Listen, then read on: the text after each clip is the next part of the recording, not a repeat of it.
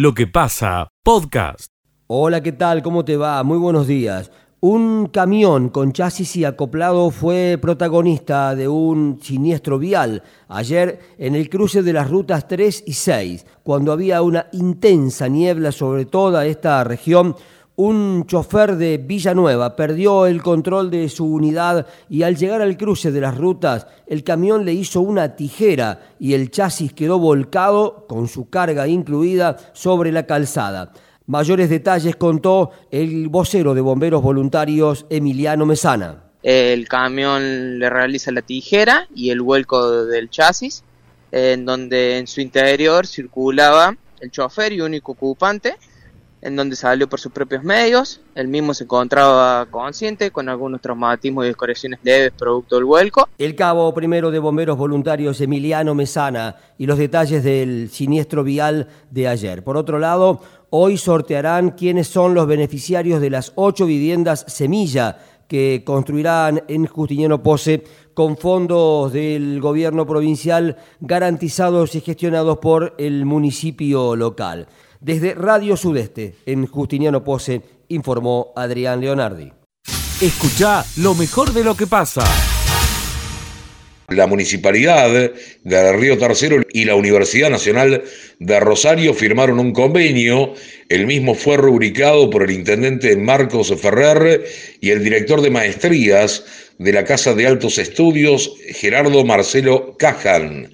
Estuvieron en la firma del convenio además la directora de Educación Municipal, Carolina Goñi, y el representante legal del Instituto Privado Diocesano, doctor Alexis Carrell, Walter González. Eh, en el convenio se oficializó la realización de dos maestrías, son carreras de posgrado, una apuntada a la gestión y asesoramiento pedagógico de las organizaciones educativas, la otra en didáctica de la educación física. En otro orden, el reclamo de las trabajadoras PAICOR se extiende a nivel provincial porque se ha previsto que para mañana jueves van a realizar un, paro de, de, actividades, paro y movilización, una jornada de lucha de las trabajadoras del PAICOR y auxiliares escolares también, eh, a la hora 10 se van a estar concentrando frente al panal, eh, según lo que expresan las trabajadoras, es bajo la consigna basta de precarización y salarios de hambre. Es todo desde Río Tercero para el contacto regional, desde Mestiza Rock y Tercer Río Noticias, reportó Fabián Denichetti. Ustedes, gracias. Escucha lo mejor de lo que pasa. Algunos títulos para destacar desde la ciudad de Río Cuarto. El rector Roberto Rovere de la Universidad Nacional de Río Cuarto anunció la construcción de un centro de apoyo a la investigación que demandará una inversión de 5 millones de dólares. Lo dijo ante el Consejo Superior. Será una edificación de unos 3.000 metros cuadrados cubiertos que contará con un sector para equipamiento de última generación y otro para laboratorios. Será financiado por el Gobierno Nacional a través del programa federal Construir Ciencia. El maple de huevo en Río Cuarto llegó a los 700 pesos en comercios que se dedican a la venta del producto de manera exclusiva. El incremento ronda el 40%. Eh, Vecinos de la localidad de Holber van a realizar una marcha para pedir justicia por la muerte del oficial Matías Chirino. La concentración será luego a la hora 13 en la plaza de la localidad ubicada en el Gran Río Cuarto. El gobernador de la provincia, Juan Schiaretti, estará hoy en nuestra ciudad, donde anunciaría nuevas cámaras de seguridad y también la entrega de alarmas comunitarias. Es todo desde la ciudad de Río Cuarto. Muy buenos días para todos. Escucha lo mejor de lo que pasa más repercusiones de lo ocurrido con este taxista que se había ido y que lo encontraron, lo detuvieron en San Juan. Se espera que en las próximas horas lo trasladen hacia Villa María y que quede a disposición de la Fiscalía actuante, del fiscal René. Recordemos, Aaron Molinas Hernández, está imputado por estafa. Una vez que esté aquí en Villa María, desde la Fiscalía van a intentar comprobar si realmente es esta persona que estamos diciendo. Eh, lo que se sabe hasta el momento es que no es Pablo Antonio Rivero, tal como estaba identificado aquí en la ciudad. Se conoció que el taxista en cuestión tampoco estaba habilitado por eh, el municipio para poder realizar su trabajo, así lo, lo dejó en claro en la tarde de ayer eh, Eduardo Tati Rodríguez, el secretario de Gobierno Municipal. El vehículo, el vehículo 390 de la empresa Donald todavía no fue hallado, no hay novedades de este, eh, de este vehículo. Cambiamos de tema, nos vamos a tribunales porque la justicia de Villa María condenó a un joven de 21 años a tres años de prisión en suspenso y recuperó la libertad en un caso de violencia de géneros. La jueza, Eve Flores, estableció que Brian Agustín Lema, con domicilio aquí en la ciudad de Villa María, termina el secundario. Lema enfrentaba un juicio por hechos de violencia de género contra su expareja, la ahorcó e intentó asfixiarla. El abogado defensor fue Antonio Custo y ayer se conoció esta sentencia, así que habrá que ver si la jueza Eve Flores hace un cursito de género para tratar de entender un poco la situación, porque es una causa muy grave, tres años de prisión y suspenso, y al terminar el colegio es solo lo que le dieron a este joven. Escucha lo mejor de lo que pasa. La verdad que estamos muy contentos, gratamente sorprendidos. Este, bueno, les cuento un poquito de qué se trata. En el marco de la Rural de Palermo, desde el año 2013 se desarrolla eh, la entrega de premios CITA, que es el Centro Internacional de Tecnología Agropecuaria. CITA, fundada y creada por la gente de Chacra, este, por, sobre todo, bueno, por Rubén Bartolomé, que es una persona referente para el sector eh, y bueno, y mm, en otras ediciones también hemos participado y en esta edición participamos en, hay diferentes rubros eh, de participación de acuerdo al tipo de productos o al sector donde uno está, siembra, cosecha, fumigación, fertilización, actecha, alimentación porcina, alimentación bovina, bueno, diferentes rubros. Nosotros participamos en forraje, equipos y accesorios para forrajes, este, bueno, como vos decís, había más de 80 proyectos, de todos los proyectos que se presentan, quedan eh, clasificados algunos que pasan a una terna, en el caso nuestro éramos cinco empresas compitiendo, y bueno, y había empresas de primerísima línea, también empresas cordobesas, colegas nuestros, que vienen trabajando hace mucho tiempo también en el sector, Primero nos sorprendió, el, eh, digamos, haber sido elegidos en, forrajes con el RHD 8200, o sea, para los que saben, nosotros este año en Expoagro presentamos un agrupador eh, eh, de hileras, un invertidor que se conoce como Merger en el mundo. este, esto es un desarrollo totalmente nuestro nacional. Si bien esta tecnología ya existe en el mundo, pero acá en Argentina no se conocía, hoy se aplica para la nidificación, para el forraje, sobre todo para la alfalfa, que aporta, digamos, este, un, un, mejor rendimiento, un mejor tratamiento de la pastura, nos asegura, digamos, que el alimento del animal va a llegar prácticamente sin contaminación y demás. Bueno, presentamos esto, ganamos en nuestro segmento y al final de la noche, entre todos los ganadores, se elige o se entrega el cita de oro, algo un paralelo a lo que se hace con los Martín Fierro, digamos, es, el Martín Fierro es un paralelo, exactamente. Y bueno, y ahí sí, realmente que eso fue como la, la gran sorpresa para nosotros porque que el jurado, este, bueno, eh, comentó que, bueno, habían elegido una empresa nacional con un desarrollo que aportaba no solamente una mejora tecnológica, sino, bueno, todo lo que hace la mejora del medio ambiente, la mejora del trabajo del operador de la maquinaria, bueno, un poco todas las características que tiene nuestro producto y nos otorgaron este premio. Así que estamos realmente felices, agradecidos a todo el equipo Pierre Santi, a todos nuestros colaboradores de nuestra empresa que está eh, en Nuetinger, que empleamos mano de obra de Nuetinger y de la zona, y obviamente a los clientes que fueron un poco los que nos han impulsado y nos han este, marcado esta necesidad y esta demanda y en pos de ello estamos trabajando. Así que bueno, muchas gracias. Eh, a ver, eh, eh, para terminar, Valeria, esta, esta innovación, como bien has dicho recién, es un agrupador, hilerador, invertidor. en la práctica, ¿qué hace?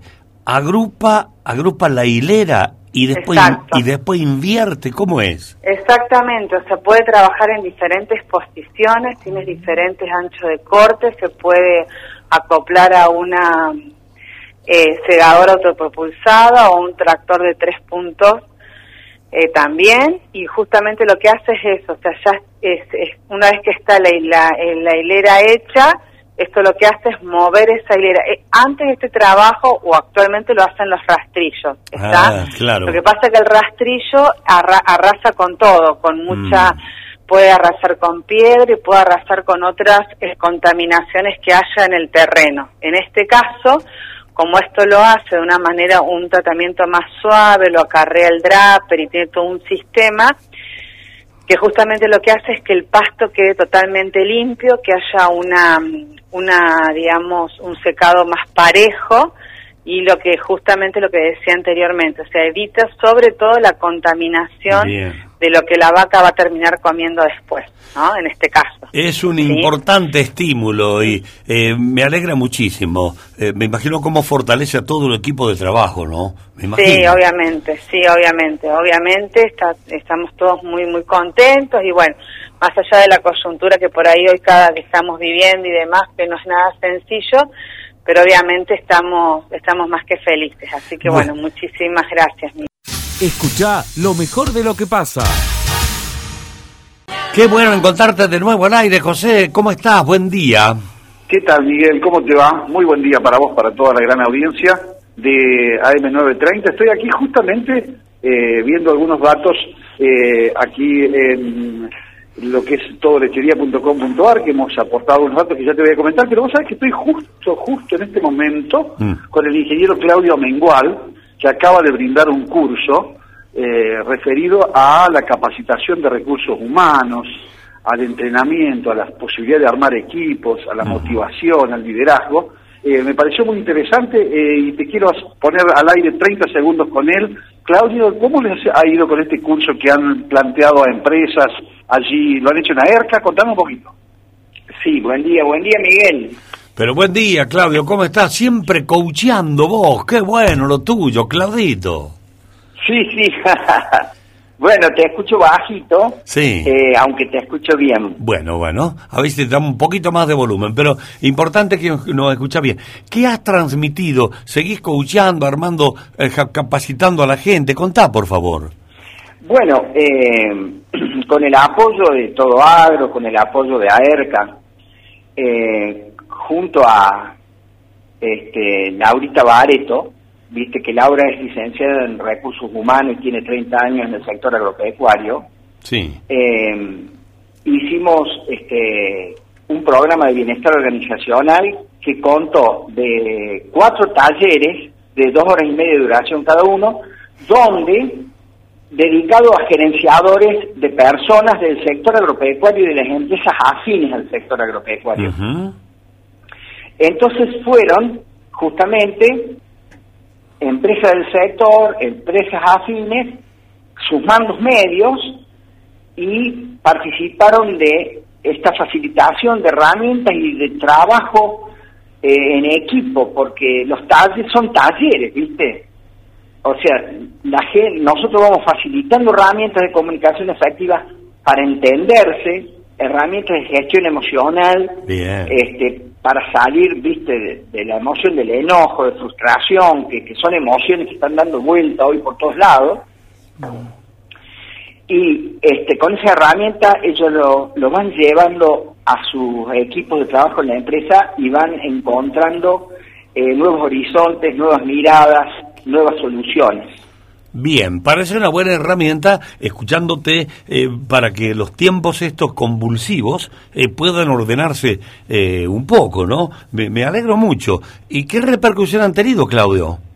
Bueno, tuvimos este, eh, un, un presencial, 40 participantes, eh, distribuidos en unas seis empresas, Mm. ya te digo, del sector agropecuario y, y afines al sector.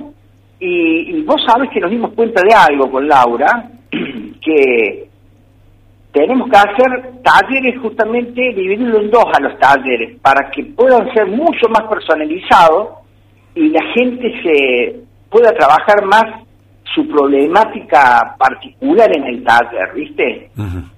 Bueno. Eh, ese es un aprendizaje y vos sabés que cuando terminaba cada taller le pasamos un link para tener las devoluciones, ¿viste? En cuanto al contenido, a los temas, a, cómo se sintieron, a cómo trabajaron, a, a cómo resolvieron. Y bueno, y estaban todos entusiasmadísimos porque se llevaron una herramienta que es maravillosa, que es el entendimiento. ¿Cómo hago para entenderme? ¿Cómo hago para no pelearme? Ah. ¿Cómo hago para salir del enojo, de la frustración? Para entenderme. Viste que vos escuchas a las personas que dicen, no me entienden, y yo hablo y no me entienden, no me escuchan. Sí, es cierto, es cierto.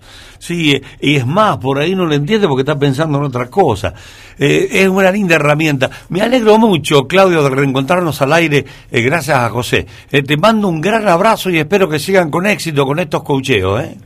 Bueno, igualmente, Miguel, ahora vamos a alargar este, una modalidad online para todos los gerenciadores que están eh, lejos de Villa María para que también puedan acceder a, estas herramientas. Bueno, perfecto. Ya la difundiremos en su momento. Te mando un gran abrazo, Claudio. Igualmente, Miguel, un gran abrazo y, te paso con José. ¿Cómo no? Para cerrar este... Chao, hasta luego. Gracias. José, eh, muy atento. Bueno, Miguel, bueno, eh, creo que es testimonio valioso, digamos, de un tema clave para el futuro, no solo de las empresas, sino del país, ¿no? Mm, los, los recursos humanos, digamos, o el buen es la buena amalgama de los recursos humanos. Y su aprovechamiento, porque hay veces que decimos, este tipo que no, no piensa, me sirve y tiene algún problemita, que con el cocheo aparece y se corrige. Y, sí, y se transforma en útil.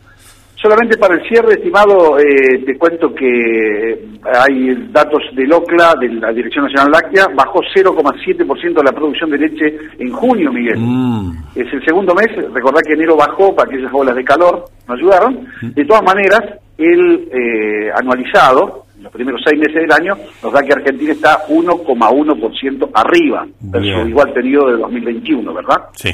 Así que, bueno, eh, tenemos eh, que se pueda revertir estos indicadores, aunque la falta de pasto en algunas zonas de la provincia de Buenos Aires y Santa Fe está conspirando para que el argentino no pueda seguir ese tren de crecimiento en lo que es en materia de producción de leche. Y otro muy buen dato, Miguel, es de exportación. Le aportó ya la lechería al país más de 600 millones de dólares en divisas y está explicando hoy en litros equivalentes el 27,5% de la producción de leche nacional. Escucha lo mejor de lo que pasa. Bueno, la idea madre, podríamos decir, con respecto a la nueva secundaria que estamos buscando en Santa Fe, es la de construir una escuela secundaria un poquito más parecida a la universidad. Ahí está. Digamos, eh, nosotros hemos tenido encuentros con los chicos, con los docentes, con los propios rectores de las universidades, donde nos dicen que es necesario un enfoque nuevo en la escuela, que la escuela secundaria hoy ha respondido probablemente cuando nosotros éramos adolescentes, digamos, pero que a los chicos de hoy necesita eh, un nuevo formato para responder a esos intereses. Entonces, eh, lo que nosotros queremos delinear es una escuela, como dijo nuestra ministra, de avance continuo, que siempre vaya para adelante, donde no se desapruebe lo que ya está aprobado, porque lo que pasa en Santa Fe es que sobre 11 materias, si un chico tiene desaprobada 3, tiene que volver a hacer las 11. Y nuestra intención es que si tiene desaprobada 3 sobre 11, que mm. vuelva a hacer esas 3. No Bien, hay, hay un, una observación que hacía nuestro compañero Diego, eh, planteala. No, porque ahí dice que vuelva a hacer esas tres. Mm. ¿Cómo sería ese que vuelva a hacer esas tres? ¿Cursarla? ¿Tiene que cursarla mientras cursa el año siguiente? Claro, la intención es que los alumnos recursen a medida que van avanzando en el resto, digamos, al igual que se hace en la universidad. Eh, en el caso universitario o en el caso de los institutos superiores, a lo mejor uno cursa el primer año y le quedan dos materias que puede o rendir o recursar mientras avanza en el segundo año. Sí. La intención en la escuela secundaria de Santa Fe es hacer algo similar, con un cursado en contraturno, en jornada extendida, en el, o en un horario extra, como por ejemplo puede ser los días sábados. Nosotros el año tuvimos una experiencia hermosa el año pasado que donde abrimos las escuelas los días sábados y contrariamente a lo que se suponía en un principio, los chicos fueron y fueron con ganas porque tenían la necesidad de estar en la escuela, porque es el lugar que les corresponde habitar no solamente por deber, sino también por derecho. Entonces la idea es que la escuela tenga varias alternativas para que ese recursado sea posible y su carrera no se vea truncada, porque lo que la estadística nos dice es que el chico que repite termina abandonando. Y la escuela secundaria tiene ese gran flagelo, el abandono. Gregorio, dentro Sí. de las opciones, ¿no? Porque eh, lo similar en la universidad es el recursado o rendirlo libre. ¿También va a estar esta opción dentro eh, del secundario? No, no, no, nuestra, nuestra alternativa no considera la opción del, del alumno libre. El chico Ajá. tiene que ir. Porque a diferencia de lo que sucede en la universidad, Sí. la escuela secundaria es obligatoria. Sí, No, sí. La universidad no. Entonces nosotros necesitamos que los chicos estén en la escuela, que la habiten, que socialicen, que formen ciudadanía en la escuela presencialmente. Por eso la intención es exponer más tiempo al vínculo pedagógico a aquellos chicos que lo necesitan. Perfecto. Entonces la intención es resolver el problema de la escuela con más escuela. Bien, a ver, Gregorio, me estoy imaginando, y esto es hipótesis pura, ¿no? Eh, si yo tengo eh, mi hijo que va al secundario y terminó los cinco años o seis, no sé cuántos sean en Santa Fe, pero supongamos que sea cinco años de secundario, lo termino, pero termino y debo cuatro, materias. Sí. A partir de ahí, ¿cómo sigo? Bueno, es- esa situación ya está contemplada en la normativa hoy.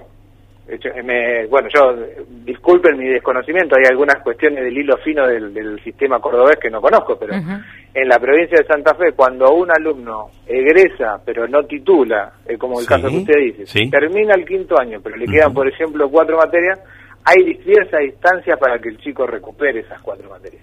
Que tiene que ver con tutoría de acompañamiento, que tiene que ver con el tribunal examinador ordinario, que tiene que ver con trabajos prácticos domiciliarios. Hay un abanico de alternativas para que esos chicos recuperen. Lo que pasa es que, ¿cuál es el gran tema?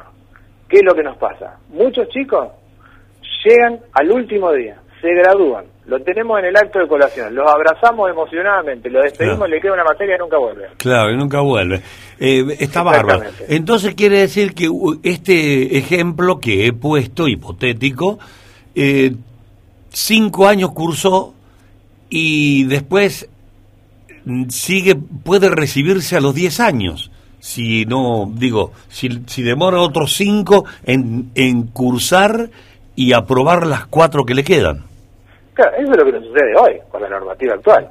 Ah. Por eso esta nueva escuela lo que propone es que todos los espacios curriculares puedan aprobarse o tengan o por lo menos tengan todas las posibilidades para aprobarlo en el periodo en el que están en la escuela. Ah, claro. Entonces, porque eh, los índices de titulación, digamos, en nuestro país son muy bajos. Entonces, la intención es incrementar más tiempo de enseñanza al interior de la escuela para que eso no nos suceda. Porque, eh, como yo les decía, es muy común esto. Los chicos terminan el cursado, adeudan a lo mejor una materia sola. Sí, sí, y no vienen vuelven más. a rendirla. Claro. Entonces, Claro. la intención es que ellos concluyan con todos los espacios curriculares aprobados y con su título, por supuesto, que además les corresponde. La idea es terminar, es Terminar. Vos llegaste al quinto o sexto año en el caso de, de Córdoba y listo, no tenés ninguna previa, ninguna materia, nada, te terminás recibido, pero recibido con todas las letras, ¿no? Sin materias pendientes. Uno concluye titulado, digamos. Claro. Entonces, yo estoy, título. entonces yo estoy entendiendo mal Claro, el proyecto. Claro. Yo estoy entendiendo mal. Yo creía que eh, pasado el tiempo, los cinco años obligatorios de asistir, después yo tengo el tiempo que, no el que quiera, pero el que pueda para terminar de recibirme. No, No, tiene no. que ser dentro de ese tiempo, de los cinco. No, no, no, no, porque a ver, también hay un, un montón de, de situaciones que no están, que, que son los famosos cines negros, que por ahí nosotros le decimos, chicos que a lo mejor eh, migran de una provincia a otra, o inclusive dentro de nuestra propia provincia, la provincia de Santa Fe, al igual que la de Córdoba, son inmensamente grandes. Entonces, cada cual tiene su tiempo y su trayectoria, pero la idea es que el Estado va a hacer todo el esfuerzo para que los chicos puedan recibirse en tiempo y forma. Claro. Y en el caso de que por X motivo que tienen que ver con Bien. salud, con mudanza, con, con- bueno, con lo que sea, también la idea es que la escuela despliegue un abanico de posibilidades para que los chicos prontamente puedan recibirse. Bueno, no, yo al compararlo con la universidad, ahí fue mi confusión, porque conozco personas que todavía hace Bueno, ya tienen treinta y pico de años y todavía están cursando materias para poder recibirse. Claro. O de arquitecto, de abogado, qué sé yo, lo que sea. Pensé que era una similitud a eso. Yo creo que la gran diferencia, más que la similitud para, para, para buscar, para hacer una comparación, Mm. es que la secundaria es obligatoria y que nosotros Mira, como claro. agentes del Estado tenemos la responsabilidad de hacer todo lo posible para que los chicos estén en la escuela, la habiten y aprendan. Eso es fundamental.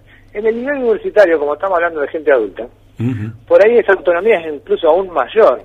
Nosotros, como yo te decía al principio, queremos fomentar autonomía en los, en los, en, en los chicos y chicas, por supuesto, pero tampoco nos olvidamos que los responsables somos los adultos. Entonces es desplegar un montón de estrategias para que los chicos tengan su título, pero por supuesto que aprendan, porque esto no es a cualquier costo, no es a cualquier precio, esto no es que los chicos estén y solamente que estén, que estén y que aprendan más y mejor. Escucha lo mejor de lo que pasa.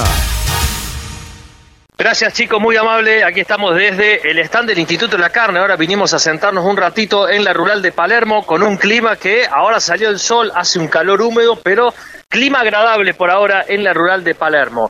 Vamos a ir a la información técnica porque ¿cómo tener un Palermo, una rural de Palermo los 365 días del año a través de las plataformas digitales? Bueno, eso es lo que vimos en uno de los stands del gobierno de la provincia de Córdoba hablé con Iñigo Landeta.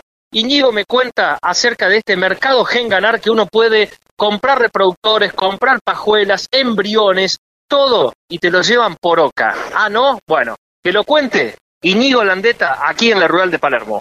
Bueno, estamos eh, acompañando acá al sector ganadero. Nuestra plataforma es una plataforma digital que permite ser un Palermo los 365 días del año, ¿no? 24 horas al día, ya que tienen la posibilidad, ¿no? Los, cabañeros y centros genéticos de exponer la genética a nivel nacional e internacional a través de una plataforma digital. Así que hemos querido estar cerca justamente del sector, de quienes son nuestros socios y, y clientes, eh, acompañando en este evento tan importante. Iñigo, ¿cómo es la plataforma que tiene en Palermo los 365 días del año? Porque llama la atención, ¿eh? ¿De qué se trata? ¿Yo puedo ver reproductores permanentemente?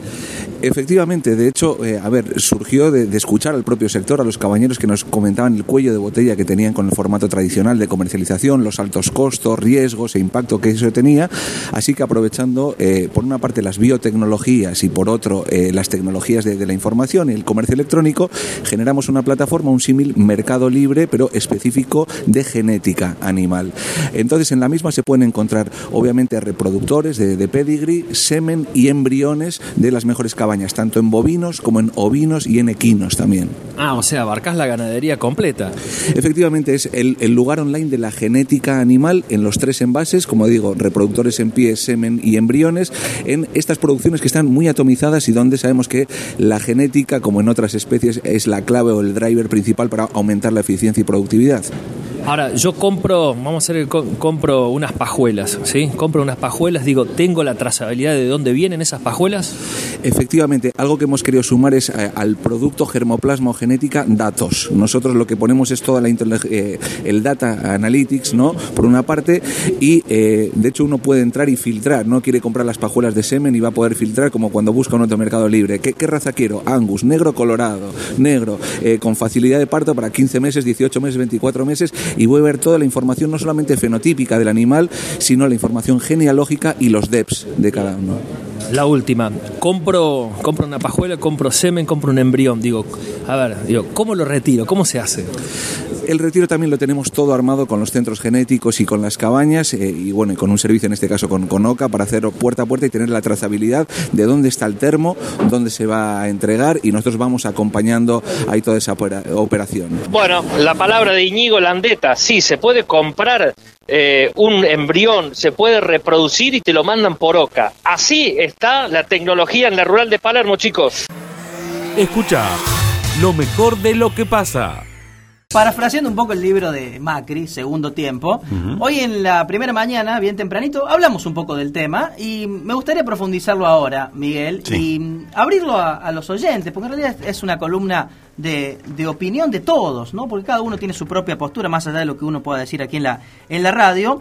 Porque claro, en las últimas horas apareció esta información de que van a cobrar un aguinaldo los movimientos sociales, eh, los beneficiarios del programa Potenciar Trabajo, que son 1.200.000, un costo fiscal de 14.000 millones de pesos para el, el Estado, son 11.000 pesos para cada beneficiario. Y claro, por un lado la ministra Batakis diciendo nos vamos a sentar arriba de la caja, vamos a regular los gastos, vamos a achicar el déficit fiscal, y por otro lado el presidente de la Nación diciendo le vamos a pagar a los movimientos sociales o, o a los beneficiarios de este programa en particular 11 mil pesos, un total de 14 mil millones de, de pesos. Y claro, dos o tres cuestiones antes para luego abrir el debate. ¿Quién maneja el programa Potenciar Trabajo? El movimiento Evita.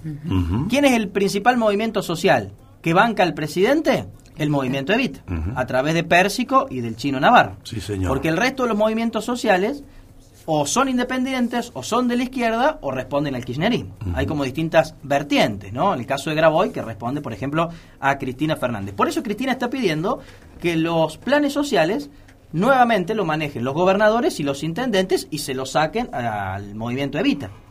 ¿Qué dice Alberto? De ninguna manera. No. Porque es el principal sostén político. ¿Es así o no? Sí, sí, claro, si se está apoyando en ellos. Sí. O es una herramienta más para fortalecer su eh, estrategia política. Sí, debilitada, Miguel, en el último tiempo. Y de las pocas cosas que puede mostrar el presidente es justamente el apoyo del movimiento Evita, que es el más grande a nivel nacional. Pero en lo político, la cámpora tiene mucho más peso, por más que tenga menos militantes, ¿no? Para que expliquemos un poco cómo, cómo es la situación, los dos responden al, al peronismo. Ahora, la gran pregunta, ¿no? ¿Cómo vamos a reconvertir los planes sociales? Porque son miles, millones de Mm. planes sociales. No solamente el potenciar trabajo, que es uno, hay otros tantos. ¿Cómo se van a reconvertir? ¿Cómo se van a potenciar en trabajo efectivo? Claro. En las últimas horas apareció una joven, difundida por todos los medios de comunicación. Sí, hoy, hoy también anda. to- Están dando todavía dando Sí, sí. vuelta diciendo que ella prefiere quedarse en su casa, cobrar lo mismo que salir a trabajar. Mariana Alfonso se llama. Mariana Alfonso. Entonces, ¿cómo hacemos para no solo cambiar la mentalidad? Perdóname. Sí. Para que no se vaya el tema. Ayer vi a la tarde, no me acuerdo, creo que era un programa, bueno, no sé, un tanto programa de televisión, le estaban haciendo una nota. Mm. Y en la nota confesaba lo que ustedes acaban de decir, que ella, ella vive con eso y no le interesa trabajar. ¿Para qué trabajar? Y apareció un señor ofreciéndole laburo. Le dice, le ofrezco 92 mil pesos por mes en blanco y con todo... El doble. Bueno, y con todo lo que la ley implica. Indica. Que venga a trabajar, se lo estoy ofreciendo, no hay ningún problema. Que venga nomás. Y entonces le dijeron, eh, le están ofreciendo esto. ¿Qué dice usted? ¿A dónde hay que ir? Y dudo, no. ¿No? Dudó un rato y dice, bueno, voy a ver si me conviene. Ya voy a ver, dice, voy a, voy a ver si me conviene. Lo cuento porque es pertinente. Claro. Bueno, entonces, este tema genera, Miguel, eh, rápidamente posiciones a favor o en contra. Y yo quiero pararme un poco al, al medio en estas cuestiones, porque tengo contradicciones. Lo decíamos días atrás. Los planes sociales, en su momento, 2000-2001, fueron para atender la emergencia de una, cri- una crisis tremenda Mm. que se llamó planes jefa y jefas de, de hogar. Esos planes luego fueron creciendo con el paso de los años hasta multiplicarse mucho más de aquel millón inicial de los años de, de Dualde y no han terminado nunca de reconfigurarse en efectivamente planes de trabajo, que la gente pueda trabajar y, y sustentarse y, y ser eh, dignos ¿no? en el Sí, sí. salario que cobran. Que es un poco lo que pregona el peronismo desde 1945. El trabajo como base de la organización social. Sí, eso dice la doctrina nacional justicialista. Y esto es lo que estamos ahí, celebrando hoy, ayer. Dice el chaqueño, porque del dicho al hecho hay un largo trecho. Bueno, Ah, Esto, Miguel, es un poco lo que se celebraba ayer con la muerte de Eva Perón, ¿no? La dignidad del trabajador en esos años a partir de los derechos y las conquistas sociales del peronismo. Pero si 70 años después, lejos de potenciar trabajo, como dice este programa, estamos potenciando que no se trabaje y que se cobre dinero, entonces yo entiendo la emergencia, los sectores sociales, los que están más postergados, los que necesitan el acompañamiento del Estado, porque para algo está el Estado, ¿no? Para Tal cual. poder equilibrar Tal cual. la balanza entre ricos y pobres para atender las necesidades de los más desprotegidos. Pero cuando esto se convierte ya en una carga tan importante para el Estado, al punto que la gente dice prefiero quedarme en mi casa y no trabajar, ya allí me genera ruido, porque hay tantos como nosotros y miles más que salen a trabajar todos los días Claro, pero no es descabellado lo que plantea esta esta mujer. Es joven, tiene 34 años, es más joven que, que- que- que yo, por lo menos. Eh, no es descabellado lo que plantea porque haciéndole la cuenta rápida, la mujer está recibiendo de bolsillo, percibiendo de bolsillo, pesos más, pesos menos, 70 mil pesos. Entonces, a ver, está ganando más que nosotros. Sí. Eh, entonces no es muy descabellado lo que ella plantea. El problema es que el rol del Estado, bueno, se corrió un poco. Pero voy a decir, y si vos tuvieras la posibilidad de ganar, y sí, tiene que ver con la dignidad, eso es indiscutible. Pero, pero, Miguel, o sea, si vos te pones a pensar para el laburante que viene, que labura, eh, todos, el albañil, el alma de casa, todo, pero eh, cobra más que, que todos nosotros. Sí, hay gente, Verónica, que cobra 150 mil pesos Claro, de pero- planes acumulados. Claro, por eh, los hijos, por... Pero Y bueno, y- apuntamos y- a eso. sí, Después Es, es muy difícil volver a torcer Claro. eso, porque y sí, indiscutiblemente, ¿qué te va a plantear? Me quedo en mi casa. Y sí, mamita, te vas a quedar en tu Mm. casa. O sea, no hay mucha vuelta Claro, en esto. pero es, un, es una convicción, eh, es una convicción, porque cuando alguien le ofrece 92 y en blanco, tendría que saltar en el aire y decir, sí, cómo no, voy acá, sí, sí. pero no, razonó como estás razonando vos. Sí, bueno, me quedo con los 70 y no hago nada. Es una cuestión de dignidad. Tal si, cual. si es económica y es una ecuación en matemática, responde a tu razonamiento. Claro. Me quedo con 70, digo, no hago nada, total. Pero no debería ser así. Bueno, y los y el Miguel, el plan social que estamos hablando aquí es del Estado Nacional, pero la provincia o las provincias y los municipios también tienen planes sociales.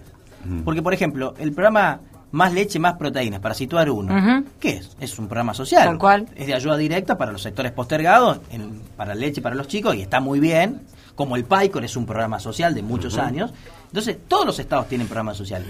El tema es que el Estado Nacional ha generado tantos, tantos, tantos, tantos, que hoy es una carga inclusive para el fisco. Por eso se está planteando reducir eh, gastos para afrontar, entre otras cuestiones, el pago de, de los planes sociales. Y yo aquí voy a excluir a la, asi- la asignación universal por hijo, porque este es un derecho consagrado por, por la Constitución y por todos.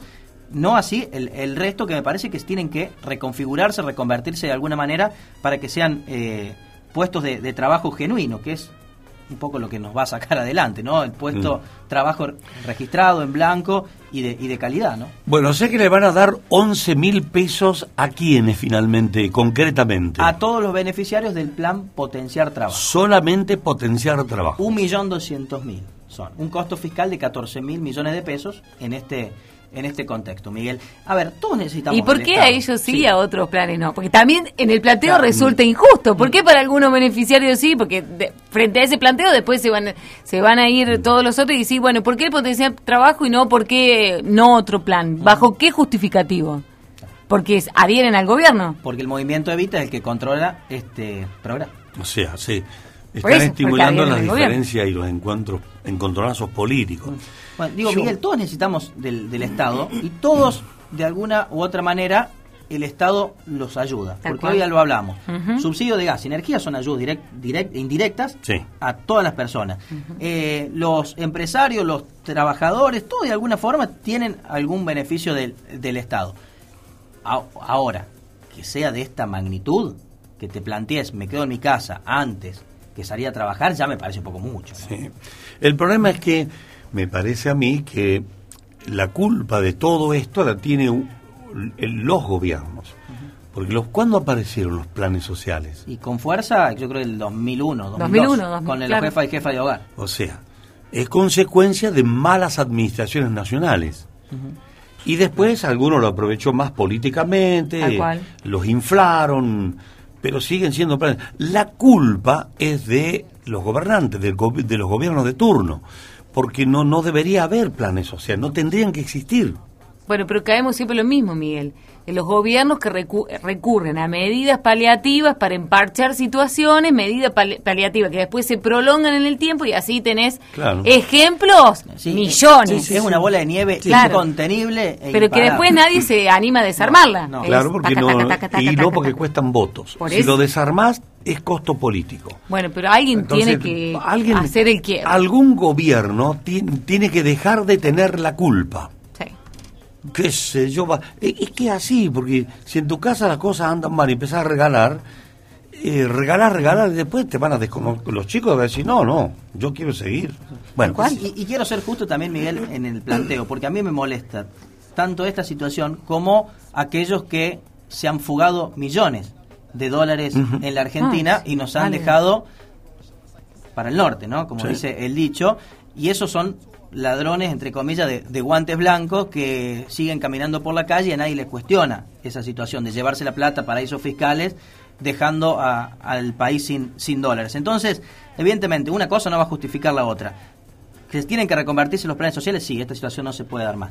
Pero aquellos que se han fugado la plata, que la vuelvan a traer porque nos hacen falta dólares para no para nosotros, para la producción, Sí, para sí, el sí. trabajo y para una mejor calidad de Y vida. ojo que de- en, en quienes se han fugado la plata, en- no son solamente los de Macri y los de la derecha. No, ¿eh? no, Miguel, no. no, no, porque ha- hay que aclararlo. colores, ¿no? Yo creo que hay que aclararlo y ser, siempre- ser claro, porque cuando uno dice- hace este comentario, hay una gran porción de la Ah, audiencia sí, que sí, dice sí. Macri. Y no es tanto así. Hay Hay muchos políticos de este mismo signo que tienen plata afuera. Porque, bueno, porque le queman los pesos en la mano. Bueno, eh, vamos a empezar a leer algunos mensajes. Bueno. Yo, yo empiezo por uno que ya lo destildé, que finalmente dice quiere un plan. Yo cobro la mínima de jubilación y estos eh, planes, eh, vagancia, dice, cobran 80 mil, dice, es una burla. Buen día, Miguel Vero Martín. ¿Cómo que gana 70 mil pesos? Gana más que yo, soy empleada doméstica. Trabajo 9, 10 horas y gano 50. Tal cual. Gana más que nosotros. Buen día, ponete a pensar, dice, gana 70 mil sentadas, yo 12 horas, 47 mensual, dice, empleada de casa particular. O sea, ¿quién nos representa? ¿Dónde está el gremio? Buen día, ayer en el correo tenía delante de mí dos mujeres, una cobrando 60 mil y otra 31 mil. Yo gano 60 en un mes, me levanto a las 5 de la mañana, vuelvo a las 15 a mi casa, me da bronca. Miguel dice la posición de esta señorita es claro, dice, no acepta el ofrecimiento laboral ya que debe tener un trabajo informal, más el plan, más los beneficios sociales. Dice, acá hay complicidad de empresarios marginales y planeros, ahí donde eh, falla, dice, el Ministerio de Trabajo, los sindicatos, el Estado. Claro, Miguel, es como digo yo también, dice, toda la cúpula tienen los gobernantes la culpa. Dualde lo empezó y con los Kirchner se potenciaron y otra se incrementó la droga, y otra dice, se incrementó la droga en la Argentina durante estos 12 años. Soy Marcelo. Sí. Bien. Bueno, ¿qué más? ¿Basta? ¿Terminamos? Y sí, quedan escribiendo, escribiendo, Bueno, escribiendo. están escribiendo. eh, acá uno dice, la municipalidad de Villanueva regala cajones de pollos y kilos de carne. ¿La de, de Villanueva? No, no sabía. ¿Pero a quién le regala? ¿A quién? Es un, los comedores, un está bien. dato que nos acaba de entrar, un mensaje de un oyente. Martín, ¿estás listo con la columna? Estamos listos. Quería plantear un Venía poco el para... lío vos también. para el- Miguel dice, hola gente de radio, tiró, me voy al mensajero, mensajero no WhatsApp, pero tiró el locutor, eh, a vos, un manto de sospecha sobre ambos partidos políticos que tienen el dinero afuera. Ahí empieza la grieta. Para hablar con Sí, datos ¿qué manto de so- precisos, ¿Qué manto de sospecha? quisiera que nombre la gente, dice, del frente de todos, con nombre y apellido, que tienen el dinero afuera. Así me ponen ese brete a mí. Sí. ¿Y, ¿Y por qué no nos nombra él? Porque para él no debe haber, entiendo yo, por algo pregunta. Hay personas muy importantes. ¿no? Que no necesariamente son políticos, dinero. son empresarios que adhieren a tal. Sí, y son políticos también, También. los hay. Y tienen caca. Sí, a la- acá funcionarios han publicado eh, resguardo de ahorros en dólares. En, acá en el país, ¿no? En cajas de seguridad lo han, lo han, confe- lo han dicho. No es confesar la palabra, lo han ventilado. ¿Qué más, Vero? Y eh, bueno, dijo el facha quiere un plan, bueno, hace al hijo de dijo quiere un plan. ¿Listo? Nos vemos en la jornada de Chao, Martín. Chao, chao, chao. Muchas gracias. Lo que pasa, podcast.